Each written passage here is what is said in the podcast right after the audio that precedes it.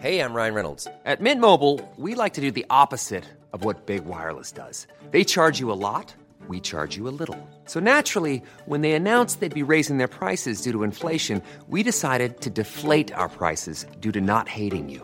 That's right. We're cutting the price of Mint Unlimited from $30 a month to just $15 a month. Give it a try at mintmobile.com slash switch. $45 upfront for three months plus taxes and fees. Promo rate for new customers for limited time. Unlimited more than 40 gigabytes per month. Slows. Full terms at mintmobile.com. Escuchas. Escuchas un podcast de Dixo.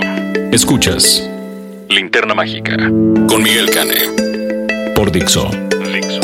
La productora de podcast más importante en habla hispana.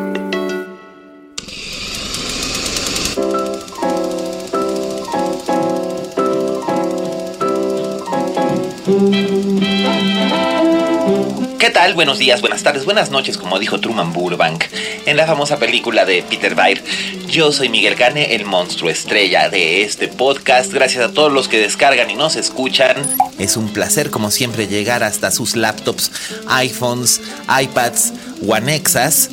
Y este, pues está aquí conmigo en La Linterna Mágica, el podcast de cinéfilos para cinéfilos de Dixo. Una personalidad, una verdadera personalidad. Eh, y por personalidad quiero decir una, una celebridad que quiere decir someone everyone knows. Eh, siempre en las funciones de prensa, bueno, es súper popular y es muy, es muy querido por el público y es un placer tenerlo una vez más en esta mesa. El señor Enrique Solórzano, Stevie de ti. Solo por eso regreso, porque ah, qué bonito me recibes. Ay, siempre es un placer. un gusto estar con todos ustedes y, y, no es cierto, le estás echando mucha crema a los tacos. Ahí apenas estamos tratando de entrar. Ya quisiera tener tu nombre, tu referencia cuando llegas, todo el mundo voltea a verte. Eso yo quisiera. Algún día, algún día. Yo, a mí, ña. nomás me ven porque soy muy grandote. Entonces es nomás, es nomás por Sí, sí eso. es grandote, sí es grandote. Entonces es, es nomás por eso. Pero bueno, aquí, este, aquí estamos y estamos listos para hablarles en esta emisión de la linterna mágica. Sí. De dos grandes, grandes, grandes, grandes estrenos que, este, que ya vienen, ya vienen. Ya llegaron. Ya, ya están aquí. Exactamente para culminar este verano 2017. Dios, es que ahora sí se juntó, ahora sí que se juntó el lavado con el planchado. Y digo, eh, de Baby Driver ya les había yo hablado, pero hoy les voy a hablar de los estrenos que salieron el jueves pasado. Ahora sí que volvieron a los jueves para tener un día más de taquilla. Este, porque regularmente otros están estrenando los viernes, pero ya jueves y viernes es el día. De las fuertes, los majors lo están sacando los jueves. Así es. Y las, y las independientes los viernes. Que por otro lado me parece una mejor medida porque de Para este darles modo. espacio. Para exactamente. La única que jamás va a estrenar los viernes es Disney. Disney desde que, que se creó dijo nosotros somos viernes y siempre va a ser viernes y ganamos todo el dinero del mundo sea se estrene cuando sea y por eso seguimos los Pero siempre son los viernes, eso Exacto. es verdad. Y pues, este, tenemos, vamos a hablarles de Tan, El tan, planeta tan. de los simios, Sí. la guerra y de Dunkirk. Dunkerque. Dunkerque. Exactamente. Este, dos películas bélicas. Eh, nuestro clásico también va a ser una gran película bélica que celebra su 60 aniversario. Este, y pues ahí, ahí vamos a este, ahí vamos a darle. Y este, y también, en cierta forma, nuestra recomendación doméstica también es, en cierta Sí. forma, bélica. También tenemos algo de eso. Sí, tiene, tiene algo de eso. La Así que- sangre corre por este programa. por ese programa, sí, del que ya les, les, les hemos hablado, pero vamos a volverles a hablar porque además parece ser que ya, ya hay eh, posibilidades de que llegue a México. Ah, eso está interesante. Sí, sí, parece ser que ahora sí ya, este, porque en otros países de habla hispana ya, ya, ya, ya está en otras plataformas y parece ser que aquí a, a México y en otros lugares de América Latina ya, ya, va, ya va a llegar. Pero bueno, no nos adelantemos. La crítica de la semana.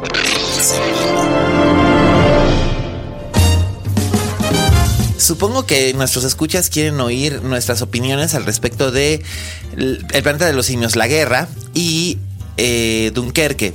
Y es que son dos películas que aunque básicamente tocan el mismo tema, o sea, un, un, un- conflicto bélico, Sí. lo hacen de manera muy distinta. Una es el cierre de una trilogía. Ajá. Y sinceramente espero que ya ahí la dejen, que no. Yo también quisiera que a mí, a mí sí me gustó. Yo sé que hoy tú vas a decir que no. A mí sí me gustó, pero ya no quiero más. Ya ahí que quede. Sí, y mira que no es que no me haya gustado. Al principio me había gustado lo suficiente, pero después cuando empecé a, ver el famoso tren del mame, me di cuenta de que, que. te tocó leer mucho tren de mame, va. Sí, me tocó muchísimo tren de mame. Y entonces llegó un momento en el que, en el que de repente empecé a verle los hoyos a la, a, a la película y dije, "Ah, pues no. Y ¿Qué, qué decía el tren de mame para.? bueno, pues, em- em- empecemos por eso. Ajá. El tren del mame decía que. Eh, Vamos a hablar del planeta. Del planeta de los la, guerra. Exacto. Este, el tren del mame nos decía muy alegremente que, que la película era este redonda, Redonda. inteligente y emotiva. Ok. Y este, y pues me quedé pensando. No es tan inteligente la película. No, ni tan redonda. Sí. Bueno, una cosa es que sea redonda y otra cosa es que sea simple. Pero no, no Yo más creo bien que simple, tal vez no. a redondo se referían a que con eso concluye, pero sería Sí, otra palabra. Sería ¿no? otra palabra. Es concluyente, sí, por Sí, suerte. sí. Por suerte no. No deja cabos sueltos más que uno. Este, sí, a lo mucho. Y ese cabo suelto es como. eh. es, es así como. Es neta. eh, se les fue a los guionistas muy cabrón. Este. Matt Reeves es un director que ha hecho cosas medio desiguales. Sí, pero que han crecido, aprendido, ha mejorado. Sí, ha mejorado. Sí. Y más bien yo creo que es un director que sabe hacer algunas secuencias que son muy llamativas. Pero le falta todavía como que ese apretón. Y digo, decir que el- la guerra del planeta de los simios o el planeta de los simios, la guerra, es que no entendí nunca por qué aquí en Fox México les pusieron primero el planeta de los simios y luego abajo como que la referencia cuando hubiera sido más fácil usar eh, la versión en español de los títulos originales que eran Siempre. el, el- El- el surgimiento del planeta. Rise, Down y, Eh, y sí. War, sí. Exacto. Porque la primera era revolución. Revolución. Exacto. Y luego era eh, confrontación. confrontación y luego guerra. Ajá, sí, eh, no, no tiene, no tiene nada. Nada a mí la de revolución sí me gusta mucho. Mucho. A mí también, de hecho, de las tres es la que más me gusta, También pero no la dirige Matt Reeves, la No, dirige exacto. Rupert. uh, Sí, sí, ahorita se me fue el nombre, pero mí sí, también, no, no, pero no sí. la dirige. es- Matt Reeves entra en la segunda. En la que segunda. Para mí es cuando empieza como a tambalear. a tambalear. ¿Qué te digo?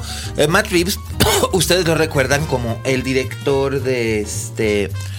Como el director de. Eh, Cloverfield, la original. Que Cloverfield, la original, fue interesante en su momento. Tenía fallas, muchas, pero también tenía cosas interesantes. Sí, tenía propuesta. Sí, estaba, o sea, era, era, era, era curioso y estaba, y además surgió en, en la época hace 10 años, que era el furor del found footage, que todo mundo A estaba todo lo haciendo- que da. A todo lo que daba. Y yo recuerdo que, por ejemplo, hay una secuencia que, que es la única secuencia que realmente nunca olvido de Cloverfield, que es la secuencia en la que el caballo pasa corriendo arrastrando una, una carreta vacía de esas carretas de Central Park, y va corriendo desesperadamente justo antes de que veamos al monstruo. Y esa, es, es- esa toma a mí sí me resulta muy interesante porque me, me estaba describiendo algo que era lo que, que la, la historia pretendía contarme, pero el resto como que... eh, y los personajes no eran suficientemente interesantes. Y eso es algo que pasa Tan también aquí. desangelado que tiene a mi, a mi Felicity. Sí, caray, en, en, en, en confrontación. En confrontación está Sí, Felicity, eh, está eh, Kerry Russell, que Kerry Russell, siempre que ella es- sí, pero siempre que está en cine es desangelada. Sí, es una lástima. Ella funciona divinamente en televisión. En televisión, sí. En The Americans está Espectacular. espectacular. Felicity a mí también me sigue gustando Ah, ella. Tristicity, exactamente. Es que pobre. Digo, de Felicity me gustan mucho las tres primeras temporadas. La cuarta no me gusta porque es ahí donde J.J. Abrams Ya dijo, bye. mete el, no, y mete el elemento fantástico. Sí, es cierto, es el episodio de Twilight Zone y todo Sí, y el, y luego, no, el Twilight Zone es en, el- en, el- El en la tercera. ¿no? es en la, en- no, en la segunda. En la Ok. segunda es que, es que es este sueño que ella tiene de que sueñan que están en la caja. Caja, exactamente. Sí, no, pero en la cuarta es cuando tienen el viaje en el tiempo y entonces ella, Ah. para salvar la vida de Elena, tiene Ya. que viajar en el tiempo. Y es un, es un eso. Y ahí es ya, sí. exactamente, ya dejó de ser el drama que era. Pero bueno, Exacto. regresando, Pero regresando con- a con Matt Reeves, Matt Reeves. Rupert Wyatt era el director de la primera. Rupert Wyatt era el Que primer director. tampoco ha hecho mucho de hizo el de piloto, Gambler. el piloto del el- y el, el piloto episodio de la serie del Exorcista. Del exorcista que estaba alright, pero tampoco. Sí. wow. Que por cierto ya habían dicho que iba a haber segunda temporada del Exorcista y yo decía, ay, no, no. Sí, sí, sí, va a haber. Ay. Es que curiosamente fue de culto. La- a la gente le gustó la historia, la gente estuvo pidiendo más y aunque se tardó mucho, fue de las sorpresas Sí. porque fue de las más tardadas que para Canal Fox o Network Fox que anunciar, fue la que se autorizó porque Por fin, al final. la gente la estaba pidiendo y hace poquito en la Comic Con pues estuvo el panel. Y había muchos atrás ahí aplaudiendo a Ponchito Herrera y a todos. Pues mira, supongo que ahora irán con otra historia que ya no será la historia de Regan McNeil, que era la continuación directa de la película, que, eh, bueno, es- no es spoiler decir Sí. que Gina Davis era Regan McNeil porque salió en todos los avances cuando se hizo la revelación, pero ese, la historia de ese personaje ya se cerró. Entonces dices, eh, pero bueno, a ver, a ver qué sucede. Eh, Matt Reeves, es, de hecho, es protegido de de J.J. Abrams. Sí. Eh, trabajó en Bad Robot durante algún tiempo, trabajó en Lost. En los, claro. Y, y ahora trae bajo sus hombros Ajá. Batman, The Batman. Sí, que, ay, no sé. No sé, yo creo que igual sí la va, la va, igual la puede hacer bien, Igual podría. pero ya, ya, ya con que sea, ya con que no sea este Snyder, Snyder, ya, es, cambia, ya es una ventaja, sí. Sí, sí. Pero este, hablemos de la guerra del planeta de los Sí, simios. vamos ya a lo que nos Sí, a lo que nos surge. La película, básicamente, si no tuviera ese 80% que la compone, que son referencias visuales y temáticas a otras películas, Totalmente referencia. sería muy pobre. Sí, ¿verdad? Sí, Totalmente. siento no que sería tendría- muy pobre. Porque los personajes aquí están como que muy... Digo, sé que es la tercera parte de, un- de una trilogía, entonces los personajes ya están establecidos, pero están como muy unidimensionales a mi modo de ver. Porque César, el, el personaje original que interpreta Andy Serkis, el- el- si recuerdan la primera película, iba adquiriendo una serie de matices y de personalidad. Sí. Bien, va, va creciendo. va creciendo. Lo vemos desde que es un, un chimpancé bebé hasta que se, hasta que se convierte Tiene en. conciencia y quiere despertar la conciencia a, los, a los demás. Y de hecho lo consigue y al costo de esto también provoca la, la debacle de la humanidad. En la segunda, eh, él ya tiene más matices, ya está casado con Cornelia, eh, tiene este... La familia la es el guía, el familia, es líder. el guía, el líder se enfrenta con otro chimpancé que es Koba, Koba. que es el que quiere, el que quiere acabar con los humanos, etcétera, etcétera. Y es donde surge por primera vez el personaje de Que es este, que es Woody Harrelson, que aquí regresa en full Marlon Brando mode. Sí. Pero es porque aquí lo que deciden hacer es que yo decía que, ¿cómo, cómo decía el, el graffiti? Ap- Apoca- Apocalypse. No, Ape. Ape, Apocali- Ape Apocalypse eh, Now. exacto, Exactamente. Apocalypse Bueno, Now. Nos Eh, tardamos, pero. Así se debió haber llamado la película Apocalypse Now. Me hubiera gustado, sí, totalmente. hubiera estado Porque mejor, ¿no? era, era, sí, totalmente esa referencia a la locura del poder de la, la locura del guerra. poder de la guerra, de que el- es la lo desesperación, sombrío lo que sombrío puede que puede ser. Es muy oscura. Sí, es muy oscura. Muy oscura. Porque me, me habían preguntado, ¿puedo llevar a mis hijos? No. No, no, no, no. A pesar de que tiene bonitos momentos, no, no los lleven, no. No, no. Es, o sea, es una película para niños mayores de 12 años. Porque también de repente hay situación o hacen un homenaje a todo esto de, de la Segunda Guerra Mundial, de los judíos. Es el Sch- Schindler's List. es Exactamente. Schind- básicamente las referencias son Schindler's List, eh, Apocalypse Now. Apocalypse Now y eh, Salvando al Soldado Soldado, Ryan. O sea, sí hay muchas, muchas, muchas, muchas referencias a eso. Y luego también incluso hay un par, hacia el final final hay un par de, de tomas que son básicamente homenajes a la toma final de La novicia rebelde, que si lo tomamos en cuenta, en realidad La novicia rebelde también es una película de la Segunda Guerra Mundial en cierta forma. Y eh, a lo que el viento se llevó. Que de hecho la, última, última, última secuencia es básicamente lo que el viento se llevó, ¿no? O sea, Ok. parte de esa toma final de lo que el viento se llevó, que es una película sobre la guerra civil. O sea, el, el- el es- el espíritu de la guerra sí está muy presente, pero siento que no hay tanto enfoque, o sea, no hay tanta acción en algunas partes. No hay acción, de hecho, no hay. De hecho, ellos no están en la guerra. Exacto, la guerra es entre dos, es, es entre, entre el coronel McCullough y César. Y todos los demás personajes, digamos, son adicionales. Se plantean cosas interesantes que luego ya no se exploran. Eh, A mí me gusta esta cosa del otro virus, no sí, del- no, no hablemos más de eso, pero no lo exploran No, más. y, y se queda ahí, pudo Sí. haber crecido más para explicación de lo que sucede, de que al final, pero bueno, Sí, no, y luego precisamente el, el desenlace es como se les acabó el vapor y de veras la película va perdiendo vapor hacia el Sí, final. porque va así, Empieza pum, pum, Ajá. pum, pum, pum, pum, pum, pum. totalmente cierto. Y hay una, hay, este, no sé, em, siento que es como si a los guionistas dijeran, ay, ¿y ahora qué hacemos? Ay, pues que la madre naturaleza decida y pum, un deus ex máquina, ¿no? Ras. Sí, Eh, es la que va a tomar la decisión. li- Literal es, es, es un fenómeno natural, ¿no? Entonces, eh, I don't know. Porque estaban planteando muchas cosas que luego finalmente no resuelven. Se extiende mucho. Siento que la película es más es larga es de lo que larga, debería ser. sí. de- pudimos haber cortado el camino que ellos toma- tomaron previo a llegar Ajá. para que cuando llegan y se va desarrollando y la salida y todo. Sí, Sí, se siente, se, siente larga, y se regodea mucho en escenas de violencia y de tortura, cosa que me pareció realmente innecesaria, pero supongo que era la intención de establecer un mood.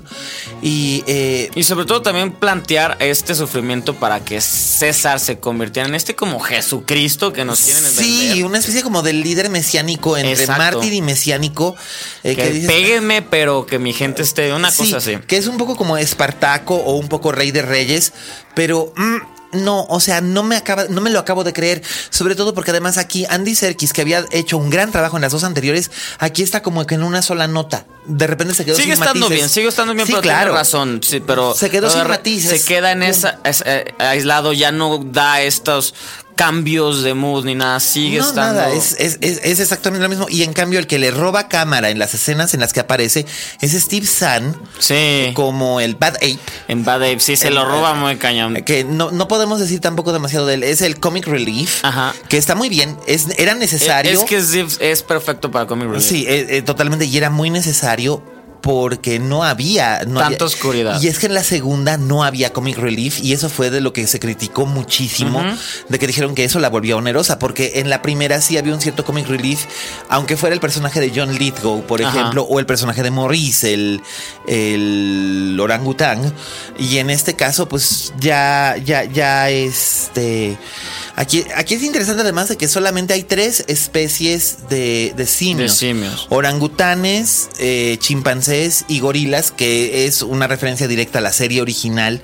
Eh, y básicamente en la serie original, eh, David Jacobs, el creador, decía es que eran, eran gorilas eh, y chimpancés y, y orangutanes porque eran las máscaras y los maquillajes que eran más fáciles de crear. Porque intentamos, Sí. intentamos crear babu- babuinos y, No, este, sí. y mandriles y otras variedades capuchinos y no se podía, eran, eran muy complicados. Eh, los efectos CGI están muy bien. Sí, ahí no podemos. De hecho, se te olvida totalmente que estás viendo los efectos. Eh, sí. Y, y- y entran perfecto porque aparte ellos conviven mucho con una niña Nova que está ahí. Sí. Ups. No, no, no dije nada, no dije nada. Ups. No dije nada. Ups. Con una niña, sí. Ajá. Con una niña que, que- que está ahí y este. Y, y- y el personaje de la niña tiene como que el potencial para ser muy interesante, pero al final de cuentas tampoco pasa como si nada, no pasa sucediera nada. nada con ella, ¿no? O sea, es más bien, es el pretexto para, para introducir una subtrama que luego no se explora. Este, que no sé si van a sacar más cosas referentes a eso en algún director's cut en DVD o Blu-ray. Probablemente. Es muy probable que ahora es lo que se está haciendo, Sí, ¿no? sí, y luego las películas adquieren una hora extra. Eh, pero mm, no sé. La gente ve las horas extras. Yo, yo que soy fanático de cine, yo no las veo. Yo depende, depende de qué tanto me gustara la película. Por ejemplo, yo sí estoy esperando la edición en Blu-ray de Wonder Woman que va a traer, que va a traer escenas extra porque son escenas en la Isla Paraíso y demás que sí me Ay, interesa. A mí también me va a gustar ver más. Pero este, pero más apes. Más apes, yo creo que no. que acabé mareado. Acabé realmente mareado en ese sentido de que ya era too much, de que los humanos eran todos. O sea, inclusive hay un personaje Preacher que es un, un soldado. Ajá, que al principio- te lo presentan al principio. Te lo presentan al principio y parece ser como que él va a tener un cierto tipo de matiz. Y finalmente no. no, lo tiene nada. No, no lo tiene desarrollan. Es nomás un, un actor más que Sí, está ahí. lo pero lo plantean como que, como Al que principio. sí, al principio sí, y luego cuando vuelve a aparecer, eh, ya no lo desarrollan, como que se les había olvidado el personaje y ay, hay que meterlo. Exactamente, exactamente, sí, como que al principio y después hay que hacer un reshoot y lo meten y, ay, bueno, hay que darle, Ah, pero sí. no, no está bien. No metido. está bien metido, no está bien planteado. La relación. Siempre la relación entre humanos y este y simios en la película original era contenciosa o en las películas originales era contenciosa, pero en este caso básicamente es un pretexto nada más para ver a Woody Harrelson hacer su mejor imitación de Marlon Brando y a Andy Serkis haciendo su mono, que le sale muy bien y ah, había gente diciendo, había gente diciendo, ya denle un Oscar a Andy Mucha Serkis. gente está pidiendo el Oscar para. Para Andy Serkis, yo no sé, yo no sé. Finalmente es la trilogía, es el, es el final de la trilogía, es como el retorno del rey. Ajá. Que todo el mundo estaba pidiendo Oscar para Peter Jackson desde Lord of the Rings. Y no sé si en esta ocasión vayan a nominar a Andy ¿Crees Serkis. que ya la academia esté dispuesta a dar un premio para. ¿Una película de ciencia ficción o fantasía? Ajá, sobre todo a un actor que es pues CGI que estuvo que no estar ahí tal cual, pero a la vez sí. Pues no lo sé, no tengo ni la más remota idea. Sería un- una primera vez o podrían darle un Oscar especial. Podría. Podría, podría ser que no sería la primera vez que sucede, que se, que, se, otor- que se otorgan Óscares especiales por cierto trabajo de actuación para pero sí, la, gente estaba gritando, bueno, no gritando, pero, sí Pero clamando por- por el Oscar, ¿no? El Oscar de... De Andy Serkis, pero pues no lo sé. La verdad es que yo de cinco estrellas le doy tres. Tú le das tres, yo le doy como tres y media. Mira, A mí sí me gustó, la pasé bien. No es perfecta la, la primera de esta trilogía, me encanta. Sí. Y, y- y creo que concluye bien. Hay, que aplaudir cuando una, una trilogía cumple lo que tiene. cumple- a dónde y, tiene que y que llegar. ya no busque y que ya no ya, busque ya. hacer más setup para algo más. Ajá, sí, sí. Porque ya si que no empiecen, si van a seguir, porque yo sé que les encanta Milking the Cow, se van a seguir que sea con otra historia, otros changos, otro ya esto, déjenlo en paz. En efecto, en- ¿Cómo- ¿Qué, qué, qué opinas de la de Tim Burton?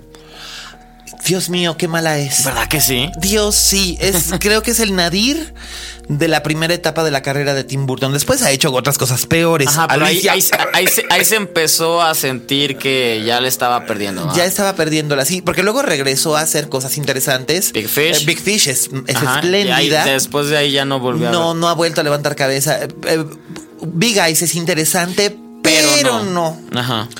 Pero no. Y este. Y. I don't know. Ok.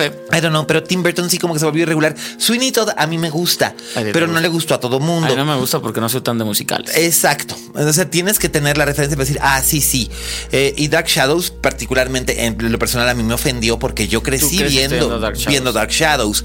Entonces fue así como que esto no es Dark Shadows. Y se supone que Tim Burton y Johnny Depp eran super fans de la serie No parecía. original y no parecía. Entonces, eh. Y mira que en Dark Shadows hay un gran, un, un gran trabajo de Michelle Pfeiffer. La verdad es que ve uno a Michelle Pfeiffer divirtiéndose, que pocas veces ves a un, a un actor realmente diciendo, ok, voy a hacer camp, haré gran camp y me voy a divertir con esto. Porque Johnny Depp hace gran camp ya por cualquier cosa, se Sí. un actor camp. Pero Michelle Pfeiffer, que siempre es esta actriz tan seria, tan Contenidita. tan contenidita, aquí sí se suelta la greña y se divierte mucho, pero no justifica de todos. O sea, es la única razón por la que yo recomendaría Dark Shadows. Por ver a pero- Michelle Pfeiffer. Por, por ver a Michelle Pfeiffer, pero de ahí en fuera. mm, y fue lo que casi le cuesta la carrera incipiente a Bella Hitchcock. Totalmente. Que la, la- la estaban lanzando así como que la estrella del futuro y ahora pues... Ya na- No. no. Muchos van a decir, ¿quién? ¿Vela quién? Sí, Sí. Vela, ve- ve- vela quién, entonces, este, pues es eso. Y pues es lo que es lo que tiene eh, la guerra por el planeta de los simios o el planeta de los simios, la guerra. Eh, me hubiera gustado más si no hubiera visto yo tanto tren del mame porque eso me hizo fijarme en los. O sea, si te hubieras alejado de Twitter, tal vez hubieras Sí. sido un tres y medio la. Es muy probable que hubiera sido un tres y medio o casi cuatro. Pero si me voy dando cuenta, o sea, si finalmente, pues mi trabajo es estar atento a.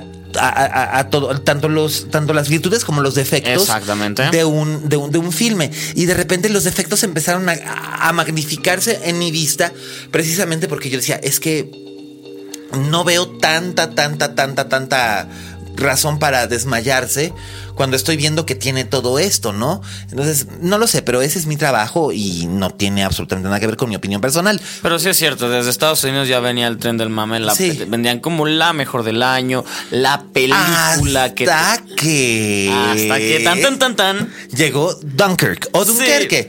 Que, ay, cabrón. ¿verdad? Y, te- la vimos juntos. Y la vimos juntos. Y tengo que decir una cosa. A mí no me gustan las películas de guerra.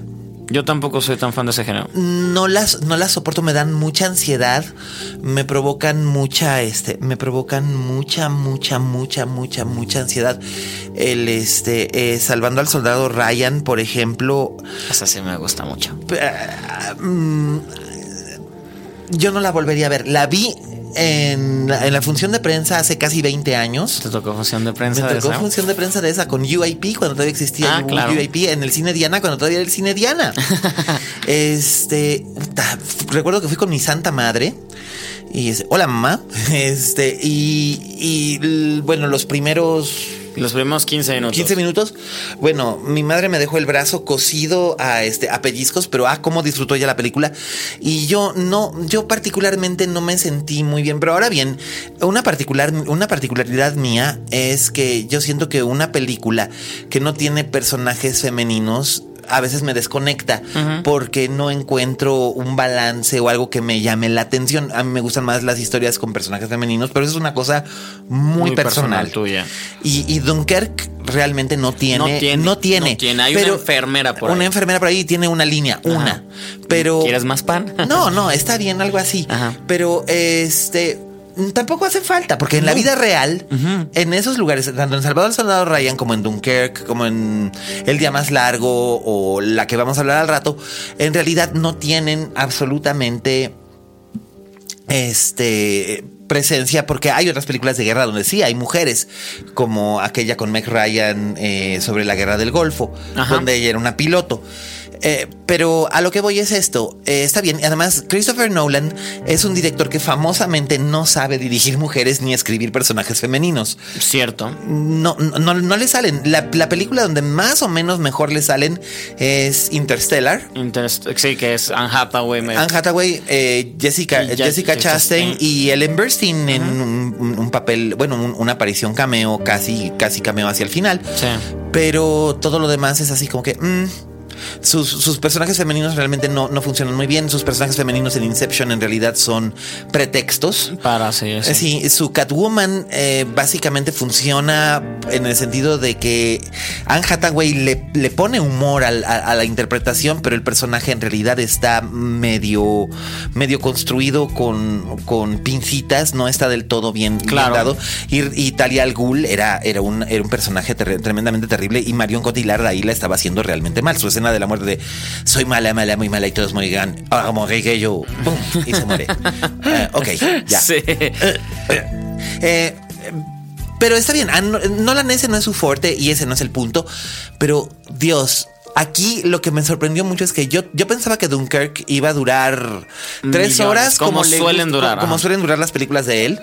Y no, dura exactamente 110 minutos. Se agradece muchísimo. Sí, este, no Y- pierde ritmo nunca. Y qué bueno, porque si hubiera durado más, hubiera salido con los nervios y de por sí, Sí. salía acelerado. Y digo, y tú sabes, y tú sabes cómo va a acabar, porque es un episodio de, es un episodio de la historia que a lo mejor nosotros ya no estamos tan familiarizados como la generación de nuestros padres o la de nuestros abuelos, que les tocó vivirla. Pero, pero, pero de todos modos, ya sabemos qué es lo que va a ocurrir, pero no sabemos cómo. Y este, y no pierde nunca el ritmo y está contada con sencillez, aunque tiene este artilugio que le gusta mucho a Nolan de partir las historias. Sí, de y manipular el, tiempo. Exactamente. Y fíjate que no se notan las costuras y llega un momento en el que además no te importa. Estás tan involucrado En en, las, las, tres tre- en las tres historias tramas. que no puedes dejar. Y yo, yo quiero volverla a ver. Yo necesito volverla a ver Yo para también. ver desde que arranca cada una, ver cómo se va. Porque es una manera tan perfecta de cómo la vas planteando y con su espacio y con su entorno que necesitas darle tiempo para enten- no entender, disfrutar lo que está pasando. Yo tengo muchas ganas de ver en 70 milímetros. Sí, aquí, aquí, Aquí creo que no se va a poder, va a no. ser en Estados Unidos. Eh, si tenemos a amigos que nos escuchan en ciudades de frontera, eh, Mi querida Adriana la vio, la, la vio ayer, presumió que la iba a ver en el Smithsonian. En el, ay, qué padrísimo. Sí, la, presio- la presionó, lo presumió ayer. Ayer sacó un tweet de la, vean Sí. lo que voy a ver mientras nosotros en prensa. Bueno, vamos a ver este en IMAX. Pues sí, bueno, y en IMAX está maravilloso. De hecho, se debe ver en Se IMAX. debe ver, es la única el que se debe formato ver, que se debe de ver en IMAX. Y ahorita les vamos a hablar, ahorita que pasemos a la recomendación doméstica, vamos a hacer un, un, aside para contarles de algo que también se hizo en IMAX, pero que a- a- habrá que habrá que ver con pronóstico reservado. Pero volviendo a Dunkirk. Qué belleza de fotografía, qué Belleza. belleza de música. La música de Hans Zimmer es maravillosa. Cuando están con los aviones que es... Sí. El- el- la manera de llevar el ritmo con la música. Definitivamente yo creo que ahí hay un contendiente al Oscar a mejor partitura original, Sí, sí, sí, sí. mejor película, sin lugar a dudas, mejor director, desde luego, mejor actor. No sé si Mark Rylance sería mejor actor porque en realidad es un ensamble, no hay un protagonista. No, porque está desde Tom Hardy hasta Kenneth Branagh, están varios. Harry Styles de, de, de- Me- de- de lo, One han, Direction. lo han alabado muchísimo. ¿Tú qué opinas? Y pues la verdad es que se me olvidó que era Harry Styles. A todos se nos olvidó que era Harry Styles. A mí me Hay pareció un momento muy en que deja. Exactamente. Se te olvida por completo que es Harry Styles. Me pareció muy capaz, me pareció. Yo recuerdo que hasta salieron notas de que Harry Styles se cortó el pelo, ¡ma! Exacto. Y, este, y decía, ay, qué, qué, qué mamada. Y cuando lo estaba viendo, me olvidé por completo de que era Harry Styles. Y el otro chico, Finn. Finn. Que podría ser el, el como protagonista. protagonista. Es que además, curiosamente, la historia de Harry Styles y este otro personaje eh, son involuntariamente el comic relief. Ajá, sí se podemos llamarlo así. Llamarlo de esa manera. Vamos a explicarlo sin hacer spoilers. Son tres historias, básicamente. Cuatro, si, si, cuatro si contamos la de Kenneth Branagh y, Ajá, que- y, que- y- y este chico Darcy. Sí. eh, que, este, que, están, que están en el muelle. Cuatro historias. cuatro historias. Son Que es esa con- conecta con una, pero. eh, de hecho, de hecho mismo- todas conectan de Al- un modo u otro. Se cruzan en algún momento las miradas de todos los personajes de un modo u otro. Tenemos la historia de los pilotos, que es Tom Hardy y otro actor inglés, que ahorita no me acuerdo de su nombre, también muy joven, que fue elegido eh, a través Ah, de un, sí. a- a- de- en un casting para actores no famosos, o, o sea, no, o sea, actores profesionales, pero no famosos, eh, que son los dos pilotos, que de hecho el piloto que interpreta a Don Hardy es un piloto real, este, de la, de la Royal Air Force, que están tratando de, de- de- de- de detener el embate de la, de la Fuerza Aérea Alemana sobre, sobre el área de Dunkirk, porque están tratando de proteger a los que se están Exacto, evacuando. ajá. Por otro lado, está la historia de los voluntarios que ayudaron a la Armada inglesa con sus barcos de pesca, ¿eh? sus yates, sus botes, sus lanchas y con todo lo que tenían a la mano para rescatar gente, rescatar soldados de, de- de- del, muelle de Dunkirk, que Dunkirk está del lado, del otro, del lado francés del, canal de la Mancha. O sea, se, va de Dorset a, a- a- Dunkirk y de, eh, de Cherburgo a- a Southampton y de Dover a Calais. Esos son los, digamos, los, los puntos geográficos que son los vasos comunicantes entre Francia e Inglaterra por mar. Y aquí ellos están yendo de Dorset a, a, a, a- a- a Dunkirk, a Dunkerque, eh, eh, están yendo a, a rescatar. Y ahí es la historia de, de Mark Rylance como un padre de familia eh, que, que va con, con su hijo y el, y el hijo de los vecinos en su, en su yatecito a tratar de salvarlos y encuentra a, encuentra Cillian Murphy. a Killian Murphy, sí, que es el este, que es un, un, un- un soldado sobreviviente de un, de un naufragio. Eh, porque también había submarinos que los estaban atacando y, está en estado de shock. Y esa es una historia. e- e- e- esa- esas son dos historias. La tercera historia es la que te digo, sería como Comic Relief, que es la de Finn Harry, que no tienen nombre. Son dos soldados rasos que, este, que quieren desertar. Están tan pinches espantados Claro. que, que quieren porque, porque de hecho eh, es, es con lo que es con lo que empieza la película. La primera escena son ellos eh, eh, caminando por las calles desiertas de la ciudad y este y siendo perseguidos por este por- Desde que arranca el minuto 3, ya no, Di- ya no puedes descansar. Ya, no puedes descansar. Es, es que eso me recordó mucho Salvando al Soldado Ryan en algún momento, pero desde otro ángulo completamente distinto. Y ellos, este, de todas las maneras posibles, están tratando de desertar. Y cuando ya parece que lograron su cometido, chin. Nada. Nada. Y es que además, si desertabas, eh, eh, te hacían eh, corte marcial y te mandaban al bote. Pero estaban dispuestos a enfrentar eso antes de que este, antes de seguir ahí, porque los dos están horrorizados de ver tanta muerte y tanta destrucción. Eh, cronológicamente, Dunkirk es anterior al soldado Ryan. Ajá. Eh, no hay, no hay este, no hay intervención de los aliados. Eh, no hay intervención de los americanos porque el, el ejército de los Estados Unidos no había entrado Todavía no todavía. llegaba. no, ellos entraron después, ellos entraron casi un año después cuando este cuando la cuando, cuando sucedió esto. por Pearl Harbor.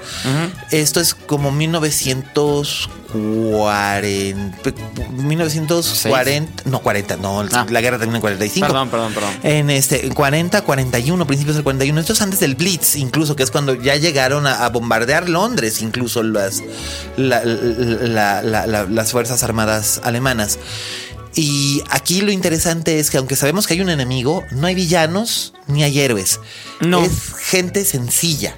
Exactamente, tratando sencilla. de sobrevivir, o, o de, salir ayudar o de Mm. salvar, salvar vidas. Y me sorprendió mucho que Christopher Nolan, que es un director que muchos han acusado de ser nihilista y de que, de que no le preocupa realmente la vida de sus personajes, en este caso sí nos muestra un lado muy sensible de él mismo. Y, creo que eso está muy logrado.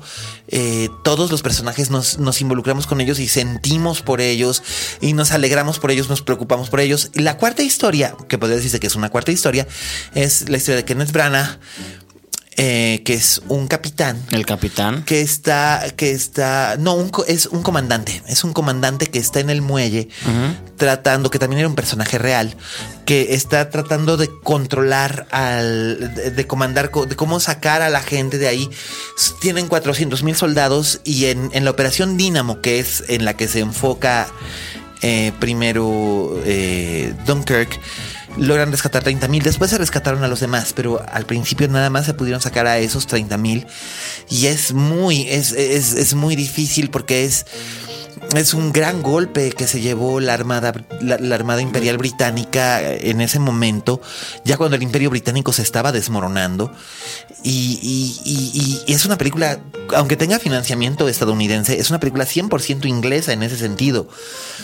Es muy patriótica en el sentido inglés, pero no patriótica de, de envolverse en la bandera y, y- A la, a y- la Michael Bay. a la Michael Bay. Es patriótica en el sentido que más bien es una película humanista. Yo creo que es la película más humana de, de, de Christopher Nolan. Totalmente cierto. Y mucha gente hablando del tren de mame decían que la película del planeta era muy humana.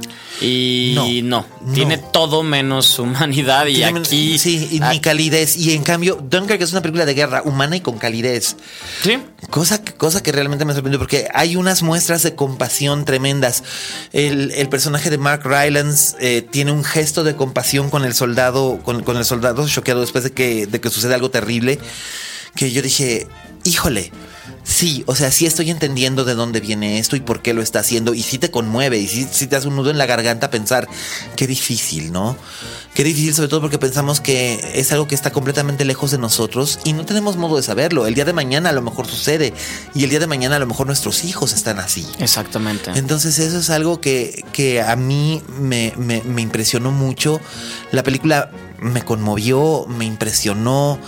Estaba tan, tan bien lograda. Eh, no le encuentro mayores defectos más que algunos cuantos anacronismos imposibles de cambiar en las primeras escenas que tienen que ver con aspectos de, de estructural, estructurales de los edificios, que obviamente sí está filmada en locación real en Dunkirk. Sí. Y bueno, obviamente ciertas cosas que los arbotantes y algunas ventanas de las casas no son No las son de la originales. época, claro. No son de la época, pero es un detalle que es ver- verede comparado con todo lo demás. A la película no le sobra tiempo. No, dura lo que tiene que durar. Dura lo que tiene que durar, no le falta ritmo, tiene un gran ritmo, es este, eh, está hermosamente fotografiada, las interpretaciones son, Tom Hardy está magnífico, habla, habla poco, realmente es con hecho, los ojos con no lo que hay transmite. diálogos en la película. No, Es- son muy pocos, poco. salvo en la secuencia del, del personaje de- del señor Dolan, el señor Da- Dawson, que es el, el- el- el- eh, Mark Rylance, Sí. y las secuencias con Kenneth Branagh, que Son los diálogos más son los diálogos más fuertes. es- es- son nulos, nulos. Harry Styles, de hecho, no habla. Más que para el final. Mm, Exactamente, al final cuando pregunta dónde estamos. Pero en, en todo lo demás, es más, su personaje ni siquiera tiene nombre. Y me parece un gran, un gran, gran, gran trabajo de dirección de Nolan. Me decían, ¿es la obra maestra de Nolan? Sí. Sí, totalmente. Sí, sí, sí. Esto ya es. Esto sí es. Interstellar es una obra de arte, pero no era una obra maestra. Inception es una obra de arte, pero no es una obra maestra. Batman Begins es una obra de arte y está cerca de ser una obra maestra, pero se queda corta. Memento igual. Mm, Había gente que decía que Memento era su, su obra mejor su película. obra, su obra maestra. No, y llega. No, no, no. No, no quiero decir. No quiero decir que no. No, realmente esa es la película de madurez de Nolan. Es, es, es formidable. Es, es elegante. Es elegante. Una película de Es guerra elegante. elegante. Es elegante. Es limpia. Es directa. No hay tanta sangre ni tantas tripas. Ni... De hecho, es una película de guerra donde la violencia más bien es implícita.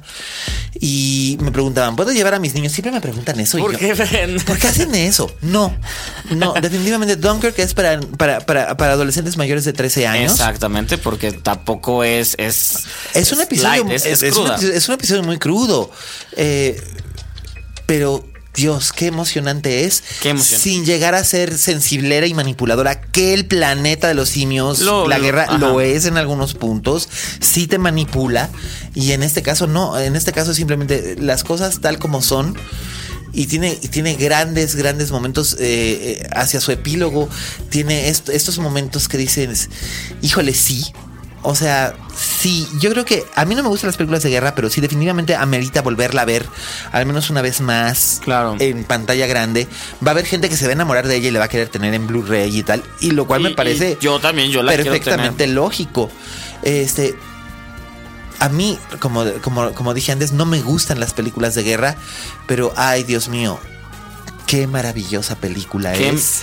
eh, es, es que eh, es que lleva lo que al final termina siendo el cine, que es este, no espectáculo visual, pero esto que te emociona, que Meterte en las vidas de los otros personajes, te, contarte te- te una despierta historia. todos los sentidos. por- Sí. Porque aparte mi, mi mejor amiga es, trabaja en cine, trabaja haciendo los folies de las películas y, y me habla tanto que cada vez em- empiezo a fijarme más. Es estupendo el diseño de sonido de esta película, Sí. como cada sientes cada arena, cada paso, cada bala, Cuando les cada pasa la bala, sí, o sea, es, es eso que estás viviendo ahí, estás, a- estás queriendo abrazarlos o queriendo ocultarte con ellos. Sí, es, es, es realmente formidable.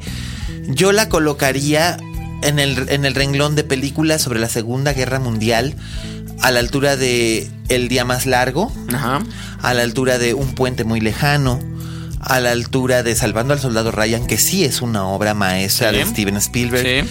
a la altura de Adiós a los Niños, de, en el sentido emocional, tiene ese mismo contenido emocional de Adiós a los Niños, la película de Mal, donde, aunque se desarrolla durante la ocupación y es la Segunda Guerra Mundial, no necesariamente este, Louis Mal, el director, no Mal el mal, sino Louis Mal, este eh, cuenta, cuenta una historia muy, muy emotiva y aquí hay una historia muy emotiva de- detrás de todo, de toda esa parafernalia, esos fuegos pirotécnicos que hace con, con- con su- con su cámara, que además se hace, se hizo con cámaras IMAX. Totalmente. Se hizo con cámaras IMAX y este mandaron a hacer lentes especiales también y todo esto. Y la película es, es, es gloriosa. Eh, híjole, sí se tiene que ver en IMAX, nada más espero que les toque bien calibrada, porque luego en los bajos vibra. Sí. Y es, ah, pero no sé si fue una cosa que nos ocurrió exclusivamente a nosotros en la, en la, en la En la función de que prensa. vimos, ajá. O si vaya a ocurrir con eh, en todas las demás, yo espero que no. Pero definitivamente, si tienen la, la ocasión de ver Dun- Dunkirk en IMAX, por favor, Háganlo. háganlo, de verdad. De verdad, de verdad. No sé si es la mejor película del año porque apenas vamos a la mitad del sí, mismo. pero so far es de las mejores. Es de las mejores y qué belleza. La verdad es que después de dos películas regularzonas, porque, bueno, Interstellar era más que regular, era buena a secas, A en cierta forma. sí. Este, y Batman eh, The Dark Knight Rises era regular zona. La verdad es que Inception. Inception es muy A buena. mí me gusta. Es muy buena. A mí me gusta mucho Inception. De hecho, me gusta más que Interstellar. A mí también. Pero por todos los visuales, realmente eh, esta sensación de estar atrapado en el mundo onírico es, es formidable y lo logra muy bien. Y me gusta mucho por el trabajo de Tom Hardy. De hecho, es donde yo redescubro a Tom Hardy. Eh, y Tom Hardy me parece uno de los mejores de su generación. Incluso me parece mejor que Leonardo DiCaprio. Ya, lo dije. lo dijo. ya lo dije. Este, ¿Ya viste Tabú, la serie Tabú? Eh, sí. Ok. Uy. que la verdad es que lo mejor de la serie es básicamente Tom Hardy. Hardy, es pero es el pretexto para Ajá. verla. Igual que aquella de Legend, que el pretexto era para ver dos Tom Hardy. O sea, básicamente, si, es tienes, si, tienes, si tienes a Tom Hardy, la, la cosa puede ser tremendamente mala, pero si tienes a Tom Hardy, tiene sus buenos momentos. Y, y la verdad es que aquí la película es tremendamente buena Sí. tremendamente buena y fiel a la historia. No, aquí no hay desplantes de, de memoria histórica alterada o alternative facts es lo que es. Y a veces es tierna y a veces es desoladora. Y a veces tienes ganas de llorar y otras veces tienes miedo. Y Eso, te despierta todos los y sentimientos. te toca, y te toca muchísimo. Es, es una gran, gran, gran película. Y creo que definitivamente todo el mundo tiene que ver eh, Dunkirk al menos una vez en pantalla grande. Vayan, así que ya saben, vayan corriendo. IMAX es la mejor recomendación. Y si no, traten de verla, pero que sea en cine. Porque Sí. este espectáculo solo se Solo, solo sirve en cine. Y de cinco estrellas, cinco estrellas. Totalmente, yo también Totalmente estoy de cinco estrellas. Sí. Es, es una de las pocas películas de cinco estrellas que he visto este año. Aquí sí cae bien la palabra, es redonda. Esta sí es redonda, es inteligente y es emotiva. Ahí está. Aquí sí. A- Aquí sí, Esta sí. muchachitos que. Es así, hay que ver más, hay que ver más backs, digo, hay que, hay que ver más cine. Pero bueno, este, ahí, ahí ya lo, ahí ya lo tenemos. Nos ha emocionado mucho esta película y se nota la Sí. hora de platicar.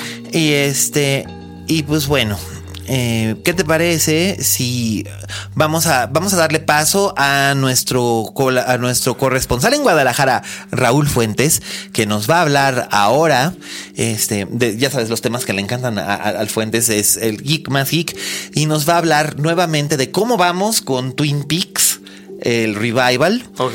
Este, él ha sido el que nos está haciendo los recaps cada, cada tres semanas, nos hace un recap de todo lo que hemos visto en las tres semanas anteriores para ver si podemos entenderle o no, o si hace falta que le entendamos o no.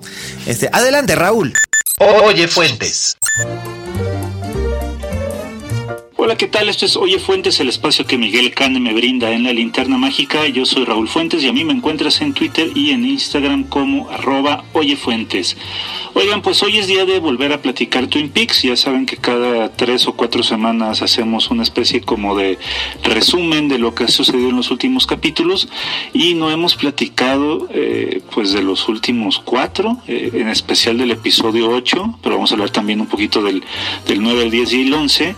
Eh, y bueno, eh, qué, bueno que tenemos oportunidad de hablar del episodio 8, aunque ya pasaron dos tres semanas de este de que se transmitió este episodio, porque verdaderamente ha causado revuelo. Yo recuerdo que cuando estaba viendo en, en Twitter, sobre todo, eh, las críticas y los comentarios al respecto del episodio 8, eh, había este, textos tan exagerados como decir que, por ejemplo, ese episodio era lo más importante que había sucedido en la televisión en los últimos 50 años, o cosas muy eh, que estaban perfectamente en contra de estos comentarios, ¿no? Como por ejemplo escritores o grandes críticos que decían que, pues, no sé, prefieren eh, quitarse los ojos con agujas calientes que, ver más de Lynch porque sienten que, verdaderamente David Lynch ahora con esta con esta nueva temporada pues está burlando si no lo había hecho ya se está burlando muchísimo de la gente.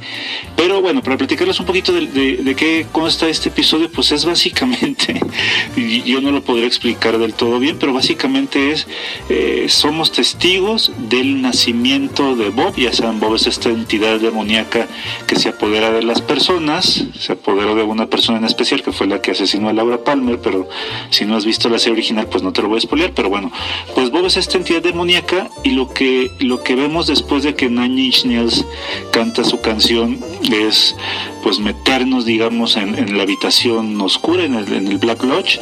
Y vemos por ejemplo el gigante que está con un personaje llamada la señorita Dido viendo cómo eh, pues haciendo algunas cosas, este, le, da nacimiento a esta entidad demoníaca que es Bob. Eh, podemos ver también que, la acción se transporta a los años 50 y vemos que una mujer es eh, que está en su, en su cama, está dormida con la boca abierta, se le mete una especie de escarabajo. Eh, al cual, pues bueno, la, la hipótesis es que esta mujer es Sarah Palmer, ¿no? La mamá de Laura el episodio por sí solo yo sí creo que vale la pena verse como para comentarlo porque además de veras tiene unas secuencias que pendulan como entre el 2001 de Kubrick y El árbol de la vida de Terrence Malick, además de que pues también a mí la verdad me transportó a pues escenas de la propia filmografía de, Lynch, que son por ejemplo Cabeza de Borrador, creo que le, debe muchísimo a su primera película, algo de Inland Empire e incluso también un poco a Mulholland Drive, porque no sé si recuerdan que en Mulholland Drive aparecía por ahí un, un vagabundo eh, eh, que estaba completamente lleno como de, como de carbón se le aparece a uno de los personajes a los, digamos como los 20 minutos de, que empezó la película. Y estos personajes han estado apareciendo recurrentemente no nomás en el episodio 8 también también por ejemplo en el episodio 11 que es este de los últimos en los que vemos cómo estos personajes aparecen y desaparecen en la casa de una de las personas acusadas de asesinato. Y bueno, es, demasiado complejo explicarlo con tan pocos minutos. Eh, lo cierto es que a mí me parece que la serie tiene muchísima salud. Me parece que ha sido una serie que en verdad ha sobrepasado lo que se esperaba de ella. Recuerdo unos pocos días antes de que, de que se estrenara la serie el 21 de mayo, el, el mismo Kyle MacLachlan había platicado con Jimmy Fallon y, le había dicho que, que, la serie no es nada como lo que se ha visto antes, incluso tal vez podría superar lo que se ha visto en cine. Y si tomamos en cuenta que realmente pues Lynch dijo de esta nueva serie que, que es más una película larga de 18 horas, pues yo creo ya podría yo empezarle a darle el, pues el beneficio de la duda porque su formato sí se acerca más al de una película larga que al de una serie de televisión convencional. Eh, todavía no sabemos bien a bien qué está pasando, pero pues muchos personajes ya están empezando a regresar, sobre todo en el episodio 11 que tenemos aparición de muchos de los personajes que tanto queremos, como Shelly, como Bobby, como la mujer del, tronco, como Hawk, eh, Lucy obviamente. Y pues poco a poco esperemos que el, que el, misterio se revele. También esperemos que pues el agente Cooper ya deje de ser Doggy Jones que es algo que ha desesperado muchísimos fans eh, pero bueno, yo creo que si seguimos la hipótesis de Miguel de que eso se va a revelar hasta el episodio 18, pues bueno, tendremos eh, mucho tiempo por esperar todavía. Pues eso es todo. ¿A ustedes qué les ha parecido Twin Peaks? A mí la verdad es que sí, me sigue fascinando. No hay lunas que no le prenda al Netflix luego, luego para, pues, para ver el nuevo episodio. Me gustaría saber qué opinan ustedes. Yo estoy en Twitter y en Instagram como arroba oyefuentes. Y pues nada, nos escuchamos la próxima semana. Que estén muy bien. Hasta luego. Escuchas. Escuchas. Linterna mágica. Fixo. Gracias, Raulín. Ya saben, arroba oyefuentes en Twitter. Este, pues, ¿qué te parece si. Mira, como ya habíamos hablado de The Handmaid's Tale. Sí. Eh, nada más digamos rápidamente que es nuestra serie favorita del año en lo que va. serie favorita del año lo que va. Mía también, absolutamente. Elizabeth Moss está maravillosa. Es la actriz de la televisión, punto del momento. En este momento, absolutamente. Y, probablemente espero de Square, esta película que, estuvo, eh, fue una de las contendientes por la Palma de Oro, donde ella es protagonista. Espero también se cuele para algo importante en Oscar, no sé, algo, pero Que, que ella esté en todo. Quiero que ella esté en todo. Pues la verdad es que por, por menos en los semis le, le fue bastante bien. mucho amor porque es que hay unas escenas donde ella toda la serie está con, tiene que estar contenida para no, no, llamar, pero sientes la rabia, el coraje y cuando el pánico, la angustia. Cuando lo puedes sacar hasta el deseo. Hasta el deseo, Hasta el deseo. cuando, le echa los ojos. Es que, ¿en qué momento, en qué momento Max Minghella se puso bueno? No lo sé. Max damas y caballeros, yo no lo sé. Pero de repente Max Minghella se volvió sexy. Y, los ojos que le echa Elizabeth Moss es así como dices, ¡ay, cambray! La verdad es que la, serie es maravillosa. Ya habíamos hablado de ella. Entonces, creo que en realidad aprovechemos, aprovechemos el tiempo que nos queda ahora que nos extendimos con las dos, con las dos recomendaciones. Este, ah, decir rápidamente. Vimos eh, cuatro secuencias de Inhumans. Hablando de pantallas IMAX. IMAX. Exactamente. Y ay, Ay, Dios mío.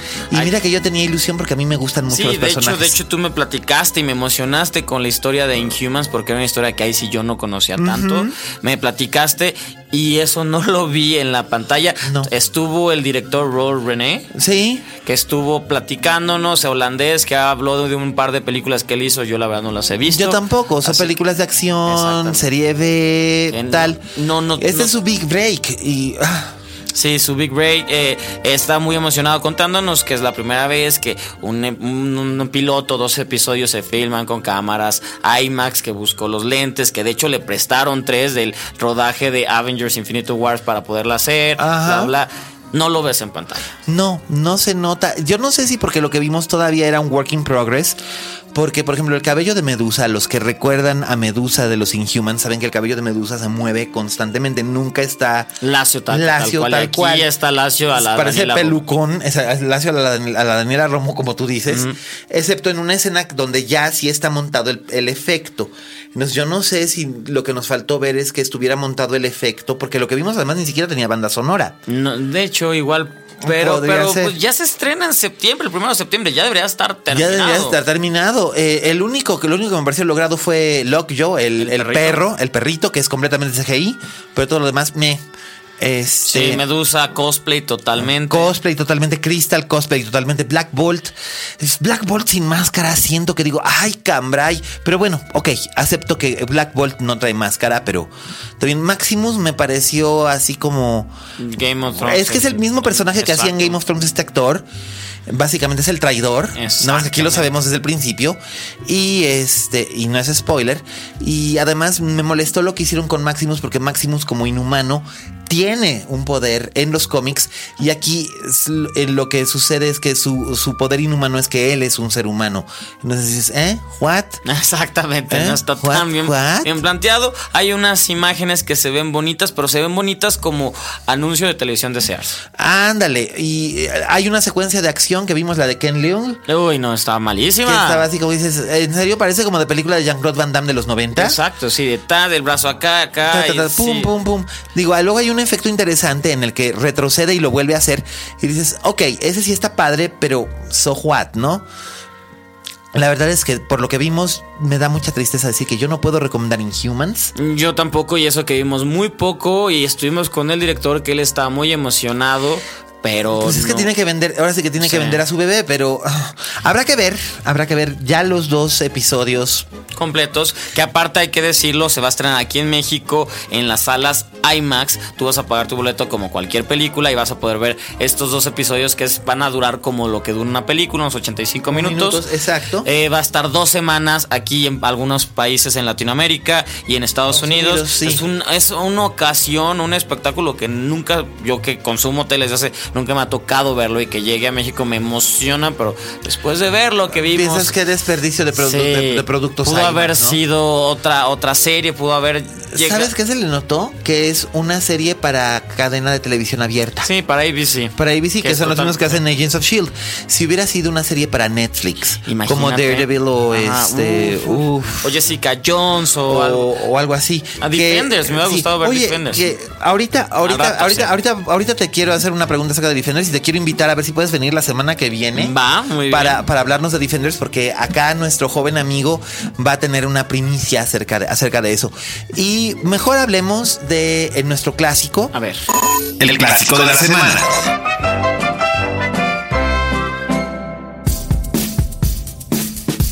eh, El puente sobre el río Kwai Exactamente. de David Lean. Y wow, tengo años que no veo esa película, pero. Pero qué gran película. Exactamente. Y, y ahorita hoy, qué curioso, bueno, todo se juntó, juntó. para que fuera algo bélico, pero qué bien, qué Sí. bien que retomamos esta Y película. además cumple 60 años este año, se estrenó en 1957. 60 años. Y además es bien chistoso porque está basado en una novela de Pierre Boulle, que es el autor de la novela original de El planeta de los simios. Mira, también entonces todo hizo todo- match, todo hizo match. Qué cosa tan curiosa. Me encanta. Eh, seremos breves porque no tenemos ya mucho tiempo, pero es importante que esta película, si ustedes no la han visto, tendrían que tendrían que verla. Es una película emblemática de, de, su época. David Lean era un enormísimo director que por desgracia esta generación todavía no está muy familiarizada con él. No. Y ojalá lo estuvieran porque hizo grandes películas, no solamente hizo esta, hizo también Lawrence de Arabia. Que es un gran clásico que es así de seguro la deben de conocer. Sí, por supuesto. Que esa cumple 55 años este año. Y también hizo Doctor Shivago, que es probablemente una de las películas más bellas de la historia. Y era la época en la que se hacía un cine monumental que duraba tres horas y tenía intermedio y se hacía con CinemaScope. Porque Pero era no había un gozo ese tipo de cine. Claro, es que el cine en esa época estaba compitiendo contra la televisión. Entonces se trataba de hacer un espectáculo más grande y contar historias más ambiciosas. Profundas. Profundas y bellas. Y la verdad es que El Puente sobre el Río Kwai es, es bellísima. Es la historia de un grupo de prisioneros de guerra ingleses que son huéspedes del emperador de, eh, durante la Segunda Guerra en Japón. De hecho, esto es eh, eh, no, en Japón, en el Pacífico Sur. Ajá. De hecho, pues, el río Kwai está en, en Java o Sumatra. Y este en Java o Sumatra, no me acuerdo ahorita bien dónde, y, no tengo aquí a la mano mi atlas, mi, atlas geográfico para consultar, pero son hombres que son obligados a construir un puente para que pase un tren y deciden que lo que van a hacer es que van a construir este puente, pero al mismo tiempo van a sabotear la operación que quieren hacer los, este, los soldados del eje. Es, es bien bonita. Es una película es cruda, es durísima. Sir Alec Guinness, que quizás ustedes lo recuerdan como Obi-Wan. No lo hagan, por favor, por eso. Pues no lo hagan por eso. Él, él lo aceptaba y su familia, él, decía que le, agradaba la idea de que su familia cuando él muriera, y eso fue lo que ocurrió. Ganó 100 millones de dólares. Sí. Al, al final por los regalías. Por las regalías y todo eso. Él lo supo negociar muy bien. Él hizo Star Wars básicamente por nada, precisamente para poder tener, porque era, era un gran actor y además era muy un negociante muy inteligente. Sir Alec Guinness es el protagonista, es el, es, el, es el comandante que ha sido tomado como prisionero de guerra y es el líder de estos hombres. Y él trata de no perder nunca la moral, el, buen ánimo, la flema inglesa y la compasión este, mientras está, mientras está guiándolos en esto, en, en, esta labor. Y, si bien hay referencias al puente sobre el río Kwai en, la, el plan, la guerra del, el planeta de los simios, eh, la verdad es que parece como una puesta en escena de secundaria comparada con, con la belleza del trabajo de David Lean. Eh, que de verdad eh, le tomaba un rodaje, le tomaba mucho tiempo hacerlo, pero conseguía hacer cosas maravillosas. Él y Alec Guinness se dieron un agarrón muy fuerte durante ese rodaje. Sin embargo, Alec Guinness siguió trabajando con él en Lawrence, Arabia, y después en Doctor Shivago y, y en Pasaje a la India que es probablemente la última película de David Lean, que a lo mejor algunos, los papás de ustedes seguro la, van a recordar. esa, me tocó a mí en mi infancia. En mi infancia es, del 84 y me pareció una película gloriosa y maravillosa. La verdad es que a mí todas las películas de David Lean me parecen gloriosas y creo que El puente sobre el río Kwai es una película que se debe ver, está disponible en DVD, está disponible en Blu-ray, está disponible en Netflix. Sí, ahí está. Sí, y la verdad vale muchísimo la pena que se acerquen. De verdad, de verdad, eh, ojalá se puedan acercar para ver cómo, cómo se hacía el cine comercial, porque era cine comercial de los años 50. Era un Oscar bait, porque se creaba para Oscar. Más, bien, más bien, no, no es que fuera un Oscar bait. Oscar bait es ahora que, lo hacen deliberadamente. En aquel entonces no es que se hiciera para Oscar, no sabían que iban a obtener un Oscar porque casi todas las. Se hacían pocas películas y las películas grandes, las épicas, sabían que iban a contender por ello. Pero en realidad esa no era la motivación, como lo es ahora. Sí, ahorita sí se nota descaradamente esto. Sí, eh, tienes a Meryl, Oscar Bate. pero en este caso Es, es maravillosa. De hecho, Alec Guinness gana un Oscar. Exacto. Ganó siete Oscar la, la película y hasta tuvo su escandalito, ¿te acuerdas? Pa- El Sí. Los guionistas que por la lista Por negra. la lista negra, entonces- y no se los dieron hasta años. Hasta años después, o sea, el, el- el- el que fue a recibir el Oscar fue Pierre Boulle. Exactamente. Fue- que, fue- que que- no, no hablas ni siquiera tan bien el inglés. El ¿no? inglés, o sea, él fue, él fue y él fue y los cubrió porque él escribió la novela, pero nadie podía, aunque escribieron todos con seudónimos, nadie podía, este, nadie podía aceptarlo. Entonces, al final de cuentas, tuvieron cuando se, cuando se supo, cuando, cuando se supo fuera del estudio que iban, eh, que eran guionistas que estaban vetados, entonces lo que tuvo que hacer David Lean eh, en contra de su voluntad fue borrarlos de los créditos y poner este y poner adaptación de Pierre Boulle sobre su novela. Sí. Y ahora en, la, en, las en todas las versiones domésticas que hay, una vez que terminó la, la lista negra y, la, eh, y, y se reivindicó a estos escritores, David Lean himself pagó de su bolsa, porque Qué él era el productor, Qué bien. él pagó de su bolsa la restauración en, la, en, en los créditos de los, de los guionistas tal cual. Perfecto. Pero sí, esa es una, esa es una parte de la historia que es también parte de la historia del cine. Y bueno, Stevie, ¿te gustaría venir la semana que viene a hablarnos de me los emociona. Vicente? O sea, sobre todo porque ahorita llegando voy a volver a ver esta película que tengo años que no la veo, más aparte voy a volver a ver eh, Dun- Dunkirk. O sea, me emociona platicar contigo porque quiero ver más, aunque ya lo haya visto. Así que Chido. vuelvo la próxima semana. Me parece fantástico. Entonces ya tenemos aquí, damas y caballeros, ya lo saben, vamos a tener un gran invitado Yay. derecho jazz. ¡Yay! Este, bueno, pues los dejamos. Este, gracias, Aldito, gracias, Vero, gracias. eh, Fede, Dani, Mimo, todos los que hacen posible este podcast. Gracias, Oscar. Y gracias, Gracias a a ustedes, todos ustedes. por escucharnos. Y recuerden, Como dijo la Betty Davis, en este negocio si no tienes fama de monstruo, no eres una estrella. Hasta la próxima.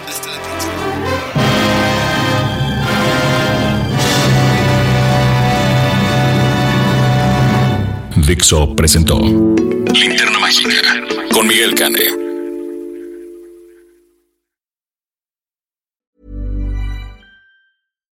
If you're looking for plump lips that last, you need to know about Juvederm lip fillers. With Juvederm Volbella XC and Juvederm Ultra XC, your lip look, whether it's subtle or bold, can last up to one full year with optimal treatment and no additional maintenance. Find a licensed specialist and see if it's right for you at juvederm.com today. That's J U V E D E R M.com. Add fullness to lips in adults over 21 with Juvederm Volbella XC or Juvederm Ultra XC. Do not use if you have severe allergies or a history of severe allergic reactions, or if you're allergic to lidocaine or the proteins used in Juvederm. Tell your doctor if you have a history of scarring or taking medicines that decrease the body's immune response or that can prolong bleeding. Common side effects include injection site redness, swelling, pain, tenderness, firmness, lumps, bumps, bruising, discoloration, or itching. As with all fillers, there's a rare risk of unintentional injection into a blood vessel, which can cause vision abnormalities, blindness, stroke, temporary scabs, or scarring. For full important safety information, visit juvederm.com.